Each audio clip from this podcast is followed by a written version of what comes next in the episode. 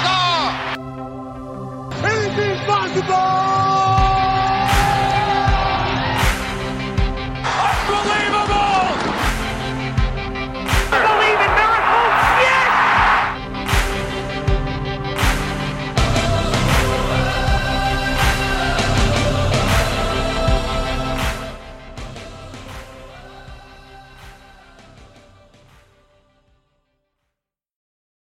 Live from a place that's 70 degrees colder than Doha, Qatar, it's the 252. Sports Talk Radio is done by academics like me, Chris Gerritz. And Sam Mulberry.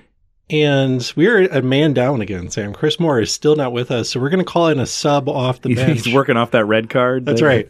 We're going to call in a sub, another political scientist from our deep roster political scientists, Andy Bramsen. Welcome to the 252. Thank you. It's good to be here. This is actually, I guess, an election shock therapy 252 crossover um, uh, bonanza. That's right. Something like that. Uh, your first appearance on the 252, Yes. Andy. I think you'll pick it up soon enough. Uh, we don't duck the hard questions. Let me start with one. Uh, as someone who grew up in West Africa, what's it like to live in a place that gets a snowstorm and single digit wind chills in November? Well, it's you know it's good actually. I I got a lot of heat growing up, uh, and I was I was kind of done with the heat, so I've enjoyed being in snowy You're in the right place. Yeah, Yep. yeah. You, so- You've come here. Well, and you've spent time in places like Indiana. That's right. You're not I had a little. I, in Indiana, Iowa, so I had a little warm up for Minnesota. So we brought Andy in because he's an expert in several pertinent topics as we continue our three-part mini-series on how the World Cup, uh, the world's greatest sporting competition, certainly the world's biggest soccer tournament, can help us see a lot of topics, Mm-hmm. including some of Andy's areas of expertise, like comparative politics, African politics, and maybe even the re- relationship between religion and politics, Mm-hmm. specifically Islam. So we'll come back to that. In segment two, he'll be our interview guest, but we invite him to start with segment one, which is where we actually look back at the actual World Cup, how the first week or so has gone. I'll update some standings in our Hippos tournament. Sam, I think we should check in. We, we recommended three to see last week, including two World Cup matches. Were they worth the watch? Uh, well, you had you had recommended uh, England versus USA, Mm-hmm. and uh, as you say here, the colonists in quote win with a 0-0 draw over the mother country. Uh, that was a big win, actually. It was. You know, Oh, it was, it, uh, and it's one of those things that you know, if you're uh, an uh, an American sports fan who doesn't watch a lot of soccer, you might say, "Wow, it's a nil-nil draw." Like, but that's actually such a great result, and Yeah. it's, it's it's so exciting. Yeah. Well, it was a pretty good game too. I mean, the Americans, especially in the second half, were I mean, it looked pretty good. And no, it also meant then the flip side that they had to win their last match against Iran, which also was a pretty exciting game, in which we did fortunately score a goal and, and go through. And then your other pick was France versus Denmark. Mm-hmm. Uh, the French pull out a 2 1 uh, goal, thanks, or excuse me, a 2 1 win thanks to a goal from Kylian Mbappe. Two So- goals from a brace. Two, oh, called. two. Okay, I didn't actually. I didn't. Uh, I didn't watch that game. So It was really good. I, I, I mean, I. I have other thoughts about Denmark because they ended up not going through. They had a Yeah. really disappointing tournament generally, but um, that was actually a really interesting game. They had tied it, and then Mbappe scored late, and, and France actually qualified after the second match. I love when when. uh, When like a star sh- shows up and does what they're supposed to do in one of these games, because as a as like a, a completely like novice dilettante fan who doesn't really pay attention, like I'm told a guy like that is supposed to be good, and then when you see them actually do it, you're like, oh, I do notice that they're better. Yeah, you know, right, yeah, yeah, you can That- tell. My, my my favorite player ever was uh, Zinedine Zidane, and like you could watch him not score goals and be like, this guy is controlling an entire game, and Mm-hmm. so so like I, I love whenever you see a star show up. So Sam just described himself as a kind of dilettante when it comes to soccer football. Andy, how would you describe your level of fandom knowledge of the, the sport of football, as the rest of the world calls it? You know, so I'm sort of a selective fan in the sense that I I tune into these things once every four years, right? I'm not the kind of person who like follows European leagues. Um, I don't get into that. Um, but I do follow the World Cup and then to some degree the African Cup as well from having grown up in Senegal. So Sure. Uh, so has there been something that stood out from the beginning of the World Cup so far? A match, a result, uh, one team's performance or lack of performance? Well, there have been a couple surprising upsets. I mean, you don't get a ton of upsets in World Cup. And so one was very disappointing because I'm married to an MK from Argentina and they got beaten by Saudi Arabia, which was, I think, has to rank really high on the list of upsets. amazing. I mean, today you have Tunisia taking down France, which France didn't need it, so that doesn't make it quite as significant, but still, big win. Um, so there have been several kind of surprising results, and of course, Japan taking out Germany was a big one as well. Well, that that's actually one that, in, in terms of you know, kind of disappointments, we talked in the last episode how this is not the best German team. but did you know that this is the twentieth World Cup that Germany has been in? And they have never not won a game in a World Cup, so they haven't won in their first two. So this last game is big. Uh, they if they walk out without a win, it'll be their first time ever. And we should make clear we're recording this kind of midday on Wednesday. So Right, groups right. A, B, and D are complete. Group C, which includes Argentina, they're Right. playing Poland, I think. They will start will during our this podcast. afternoon. Yeah. That's right. Yeah. Um, and then Germany is coming up uh, in a day or two. Um, so we'll, we'll actually preview a couple more matches before we Mm-hmm. before we wrap up. Did, did you did either of you have a, a favorite game that you've seen? Well, I mean, mine is probably less about the kind of excellence of the game and more about who I root for. So I enjoyed watching Senegal and Ecuador yesterday. I mean, we qualified for the round of 16. Um, we, you know, scored early or in in the first half, and then we gave up a goal, which was crushing. And then three minutes later, we kind of got back on top and held on. So that was my favorite. I'm not sure. I don't think it was like objectively the best Sure. game of the cup so far, but it was great for me. Yeah, I definitely want to talk more about African football with Andy. I, I'd say like I really appreciate the close, tight games like those we've already mentioned. Um, Another though, which is entirely the opposite, like watching Spain dismantle Costa Rica. Oh man, Sure. I felt terrible for the Costa Ricans, and good that they actually bounced back with a Yeah, win. But like, if you want to see some beautiful football being played, like what Spain was doing, even after bringing in substitutes, was just kind of miraculous to watch. Uh, I would say my favorite was uh, it has to do with the circumstances. So this was on Thanksgiving as we were cooking and getting ready. Um, we were also watching the Portugal Ghana game, which was nil nil to the 65th minute, and then there were five goals in the last 25 minutes, uh, including a Cristiano Ronaldo goal. So again, I like to see stars do what they're supposed Yep. to do. So uh, uh, and and especially the the second Ghana goal, which ju- which made it three two. It's not like it was even an equalizer, Right. but like just to show like okay, we're in this. You know, Yeah. we can Yeah. and you know, and, and it makes the end a little bit more exciting. So Right. that was fun to have on in the other room and keep running out when I would hear something happen. Yeah, and the Ghanaians almost stole the tie Yeah. because the Portuguese goalie made that mistake. He put the ball down and didn't realize the Ghanaian was behind him. I was like, ah, so close. I- I'll admit, I probably of this group probably the most intense soccer fan. I actually do follow a couple of European Yep. leagues, and so, but I, I I do feel like this has been pretty watchable. Mm-hmm. I mean, if I can see mm-hmm. this through the eyes of like I was at my in laws for Thanksgiving, they'd kind of pop in and they they don't care about soccer, but they would watch. Like it's, I mean, if your notion of soccer is this kind of tedious affair where nothing happens, like I actually think it's been pretty high level competition to this point, maybe better than what I expected um, for the group stage. Good. Um, speaking of the group stage, there's another competition happening in parallel. It's not in parallel. It's connected to this within our department at Bethel, the Hippos, History, Philosophy, and Political Science. We did invite faculty, students, and a couple of faculty kids to take part in a kind of World Cup challenge. So it's it's a complicated bracket if you're used to March Madness, because we don't have a knockout round for a little while yet. Now that doesn't start till Saturday, and so there there's a group stage where you can get points too. Um, this at FIFA.com. They have not actually updated the points, but I can see everyone's brackets. So I went through and calculated the points. The way this works is that you get five points for each nation that finishes in the spot you predicted for it in the group stage. So you can actually get five points if you predicted that Qatar would be the worst team in Group A. And then if you predict all four, you get three bonus points. Yep. So 23 points available per group. We finished three groups as of this morning. And right now we have a tie for first place between our other political scientist, Matt Kukum, with 56 points, and History Missional Ministries major and Bethel soccer captain, Will Swanda, also with 56. Well, how appropriate. So they had identical groups. They both were perfect in Group A and B, and then they got Group D right, except they flipped Australia and Denmark because Australia, surprisingly, is going through the knockout stages. Yep. Um, I should confess that I have 38 points out of 50 of that. Uh, Chris Moore is a little ahead of me with 43, and Dr. Bramsen, you're at 30 right Oh, now. yeah. But we're not even halfway through all the groups, so there, th- this will change Yep. by the time we hit the uh, round of 16 on Saturday. All right. Well, that's that's our quick introduction to what's been happening in the World Cup. I know we're your go-to resource for FIFA World Cup 2022 analysis.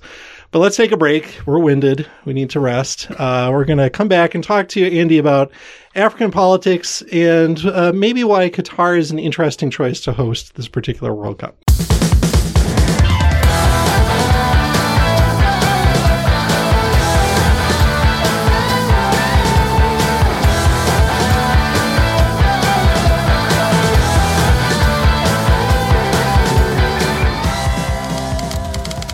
This week in sports history. Glasgow, Scotland, November 30th, 1872. In the very first international soccer match, Scotland hosts England in front of 4,000 fans. On a pitch made muddy by days of rain, the game ends in a nil-nil draw, but Scotland will win eight of the next 10 matches against their arch rivals. Montreal, Quebec, December 2nd, 1995. Canadiens coach Mario Tremblay leaves his three time Vezina winning goalie Patrick Roy in the game as the Red Wings score goal after goal against him, nine in all. Roy demands a trade and is sent to Colorado, where he leads the Avalanche to their first Stanley Cup. Melbourne, Australia, December 4, 1985. An unseeded Yugoslav named Slobodan Zivojinovic defeats American tennis star John McEnroe in the quarterfinals of the Australian Open, making 1985 the first year since 1978 that McEnroe doesn't win a single majors title. Baltimore, Maryland, December 1st, 1954. The Orioles and Yankees finished the largest trade in Major League history, with 17 players changing hands. Two years later, one of the new Yankees, Don Larsen, will pitch the only perfect game in World Series history. Got him. The greatest game ever pitched in baseball history by Don Larsen. A no-hitter, a perfect game in a World Series. Never in the history of the game has it ever happened in a World Series. Only the second time in baseball history, a World Series, where a perfect game has been pitched. 64,517 have seen it. Millions more on television. Don Larsen pitches a perfect game, retiring 27 Dodgers in a row. You've been listening to This Week in Sports History.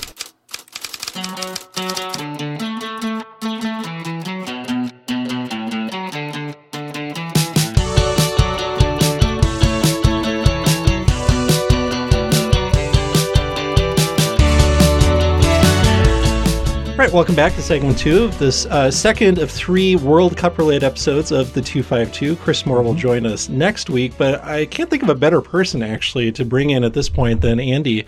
Uh, so, Andy Bramsen, you teach comparative politics at Right. Bethel. You teach a class on religion and politics, among other things, and of course on African politics. And I want to start there because you've already alluded to the fact that you've spent a significant or a chapter of your life in Africa. Yep. And you have a particular favorite nation in this World Cup. Can you just say a little bit, uh, maybe even about your upbringing or from a distance? Like, what does what does football mean to Senegal in particular, and maybe more broadly to Africa? Yeah, it's it's huge. I mean, I think one of the things I always note about football is just such an accessible sport. I mean, anybody can play it as long as you have a ball, right? So I grew up in Senegal as a missionary kid. My folks moved there when I was a year old, and ironically, I kind of got into the soccer and almost more through American sports. We came on furlough when I was 10 and my dad kind of taught my brother and I about American sports, you know, baseball, fo- American football.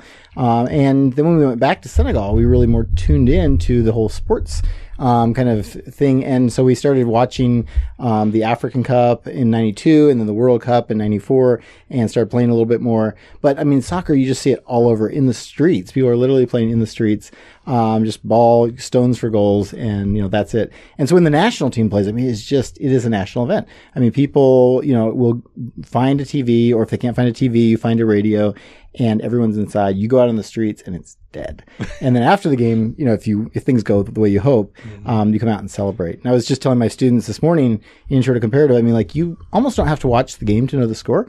You just listen to the neighborhood, right? Because if they score, you'll hear the cheers, and if they give up a goal, you'll hear the groans. Now, did you play football yourself? What kind of a player? Just were pick you? up. I'm not a good soccer player. I do still play for fun. And we have a group from our church actually here, and we get together during the summers, so during those warm seasons, which are short, as you alluded to earlier.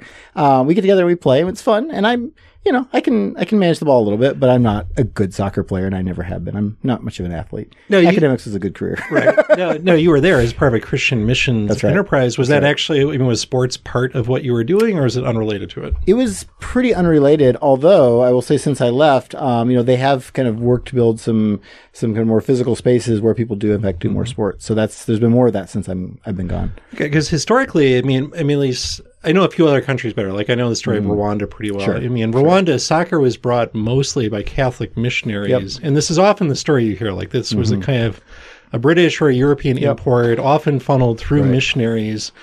Um, and yet it becomes the national sport of post-colonial Senegal or Rwanda. Right. Is I mean, is that a tension that people talk about or are aware of? Is is it liberating to be able to beat Europeans at their own game? How do how do they think about the kind of imperial history of soccer and football? You know, I think like as is common with sports, right? People just enjoy the sports for the sport's sake, and so I think that that is the focus.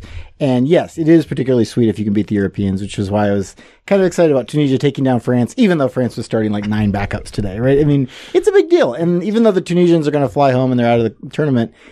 They'll remember that win for pretty much forever.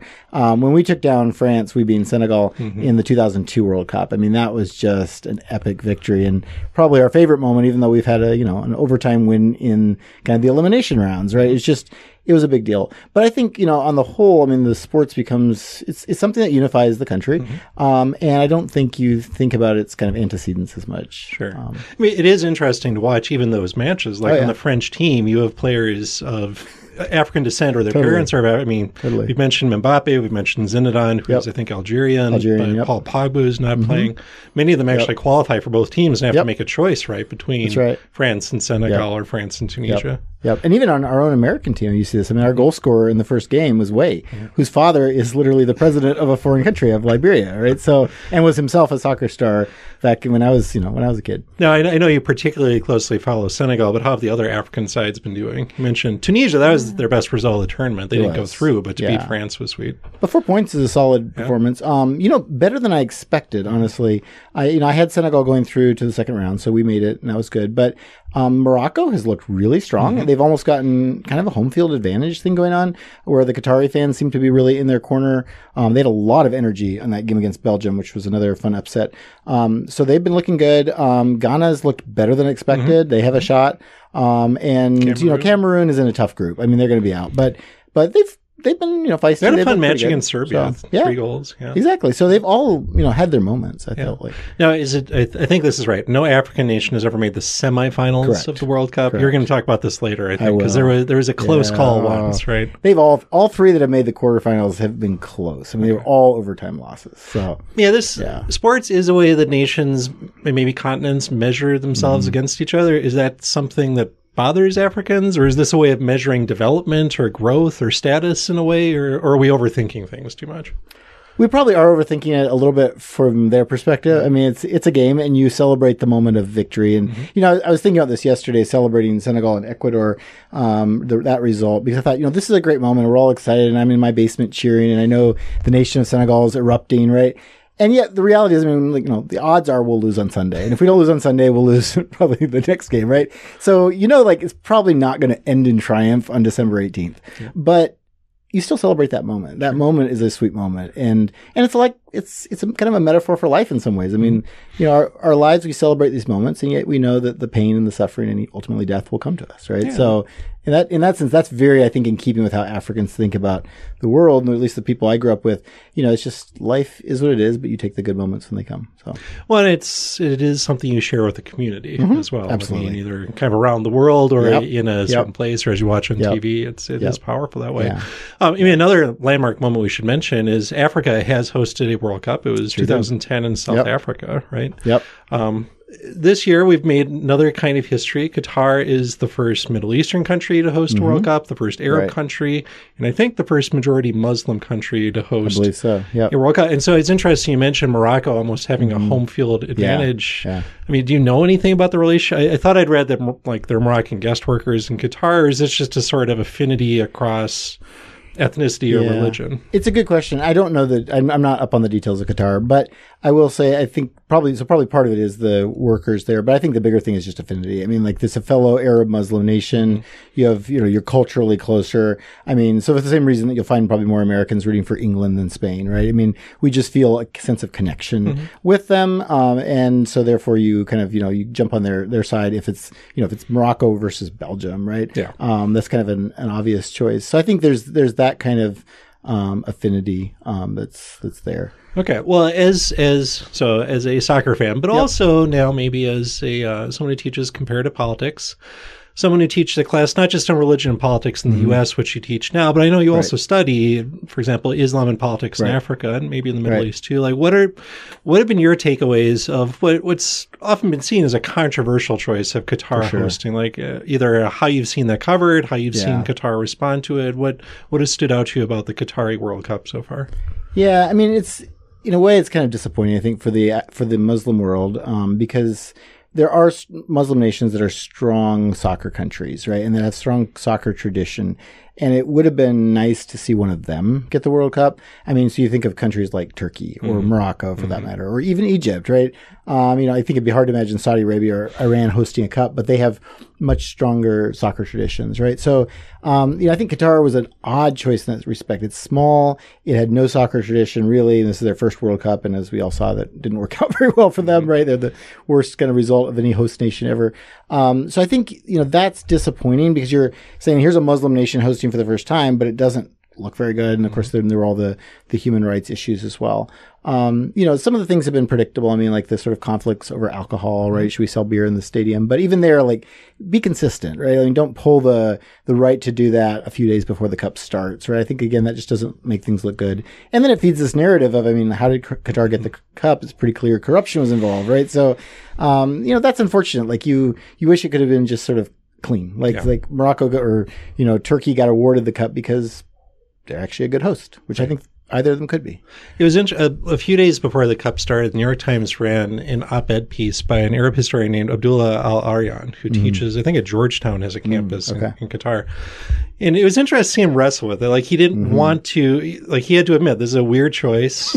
There were human rights issues, but he said, "But you know, I hope we're asking these same questions mm-hmm. when a Western mm-hmm. nation hosts, or when a sure. South American nation, or Asian." But he actually made the case in the op-ed that this this is an important moment for the Middle mm-hmm. East, for example, right? And part of what he said was, as in Africa, this was something brought in by Europeans. Right. Uh, and so to be able to host something shows it kind of like you've reached a moment on the world stage or you've reached a moment in history where Right. you're capable of doing this. Yep. Even maybe have been stronger if it hadn't been this particular host. Right, right. But I mean, in, in some ways, they've pulled it off. I mean, the stadiums look good. You know, they, you know, it seems like the tech, you know, the kind of details are working out fairly well, right? So, um, yeah, I think in that sense, um, that's true. But it's just, yeah, it, it, this particular choice was was certainly fraught. I mean, but I think that that response is also fair, right? I mean, mm-hmm. we critique them for all these like, oh, the terrible human rights things were done to get, you know, to get things ready in time, right? And it's like, you know, and, and the, the kind of Muslim world looks and says, wait, what did you do to us? Right. I mean, like what kinds of things were done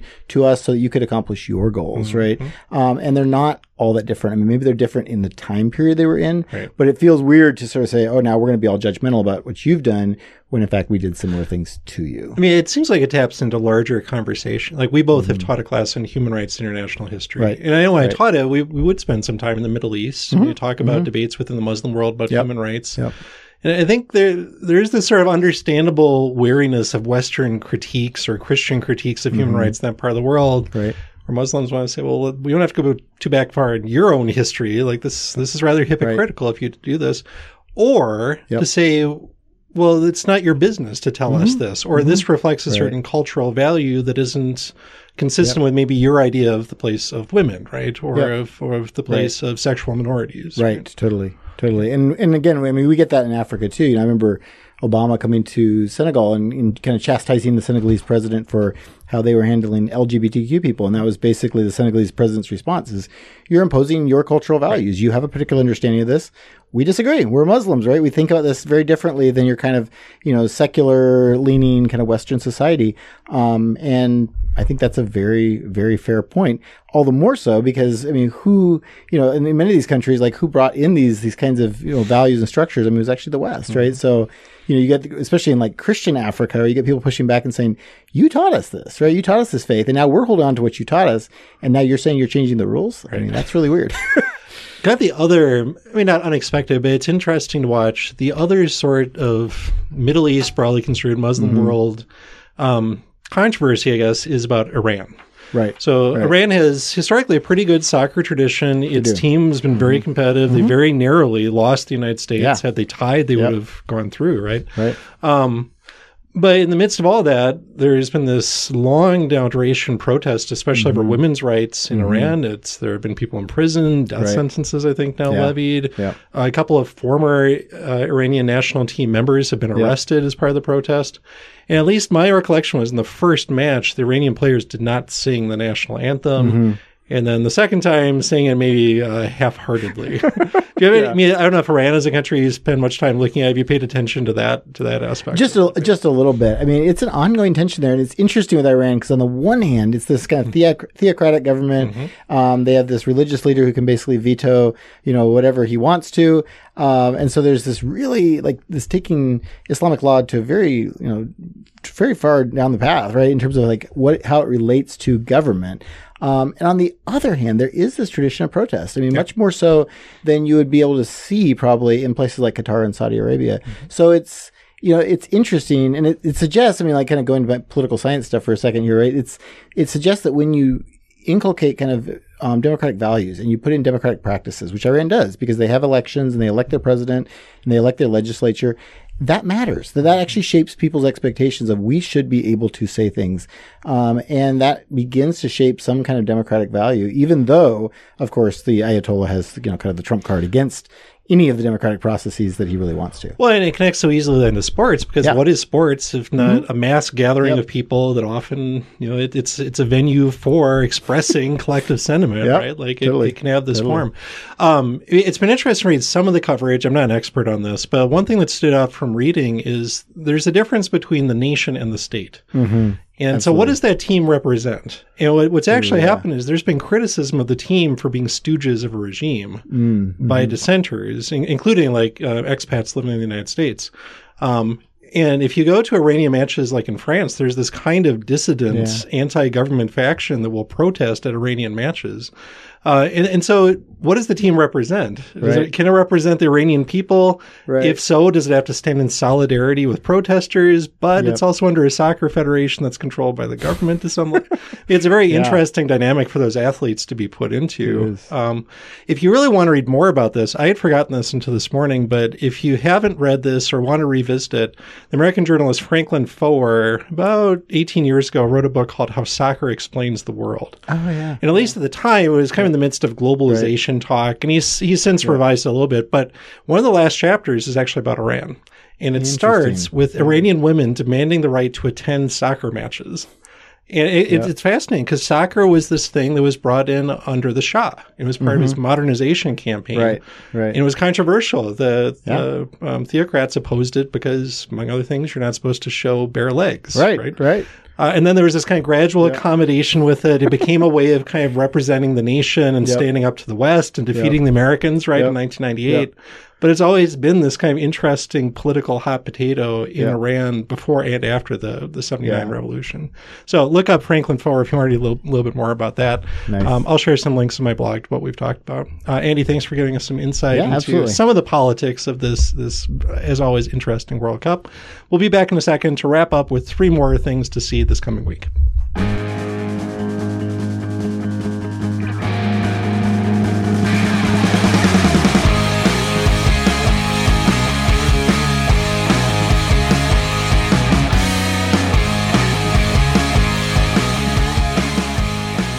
Get in touch with the show by emailing us at channel3900 at gmail.com.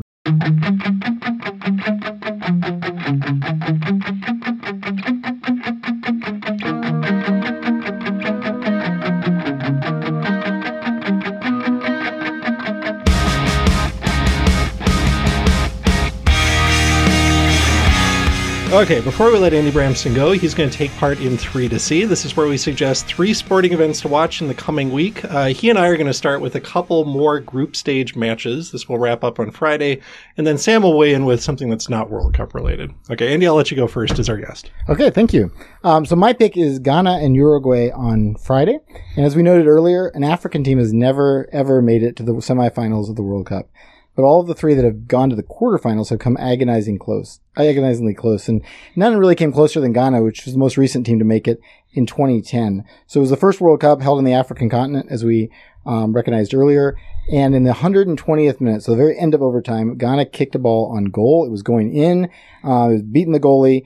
But the Uruguayan striker Luis Suarez blocked it um, at the last minute with his hands. Um, so he rightly received a red card. He was sent off for his conduct, and Ghana got a penalty kick. So all they had to do was make the penalty kick to win the game. They missed it. The game went to a penalty kick shootout, which Ghana then lost. Um, and so this was like they're are agonizingly close to the going to the semifinals on the continent, and we didn't do it. Um, so this Friday, Ghana and Uruguay are meeting again. There's a trip to the round of 16 on the line. Um, Uruguay is the favored team. They're considered to be stronger. Ghana's been better than expected, and they don't have to win. They just need a tie to move on to the round of 16. So there's, I think, plenty of drama there. But in case you need just a little bit more, Luis Suarez is still on the Uruguayan team and he's expected to start. So and enjoy. it's his last World Cup. Yes. Yeah. Okay. Uh, between them, Belgium and Croatia have fewer inhabitants than 21 other nations in the World Cup field, but both are perennial soccer powers. Croatia finished second in 2018 in Russia, and one member of this podcast crew picked Belgium to do the same thing this year, only to watch them sleepwalk their way to third place in their group. If Belgium's so-called golden generation is going to make it to the next round, they need goalie Thibaut Courtois to show the kind of form that made him man of the match in the 2022 Champions League final, and Kevin De Bruyne to make passes like those that won Manchester City the Premier League on the final day of the 2021-22 season. All right, uh, you guys did a good job of p- picking two football matches to see, but you're missing the biggest football match of this week. This Saturday, December 3rd in Belton, Texas. Number three, Mary Hardin Baylor hosts number 13, Bethel University. Heard of it? Uh, in the quarterfinals of the Division Three football playoffs. This is the knockout stages, so it's winner go home. Bethel is led by super senior quarterback and MIAC Offensive Player of the Year, Jaran Roste, and emerging freshman running back David Jeebley, who's coming off back to back 100 yard games in the playoffs. Can Bethel beat the perennial powerhouse Mary Hardin Baylor? Well, the Royals have already defeated two teams ranked in the final pre playoff top five, St. John's and Linfield. Do you know what happens when you beat two top five teams? You establish yourself as a team that beats top five teams. For a full breakdown of the Royals' big game, listen to the Navy Vegas podcast, available on Spotify or Apple Podcasts. Go Royals. All right. Royals. Well, thanks, Sam. We'll pay attention to that one. Best of luck to Ghana and to Senegal as they move forward. Andy, thanks for joining us and adding another for me. podcast to your list on your on your CV. All right. We will hope to have Chris Moore back next week. Uh, listeners, if you have thoughts, predictions, etc., Sam, where do they send their email? Uh, channel 3900 at gmail.com. Okay. We have one more episode to go in our mini series. Thanks for listening. Until next time, go Royals.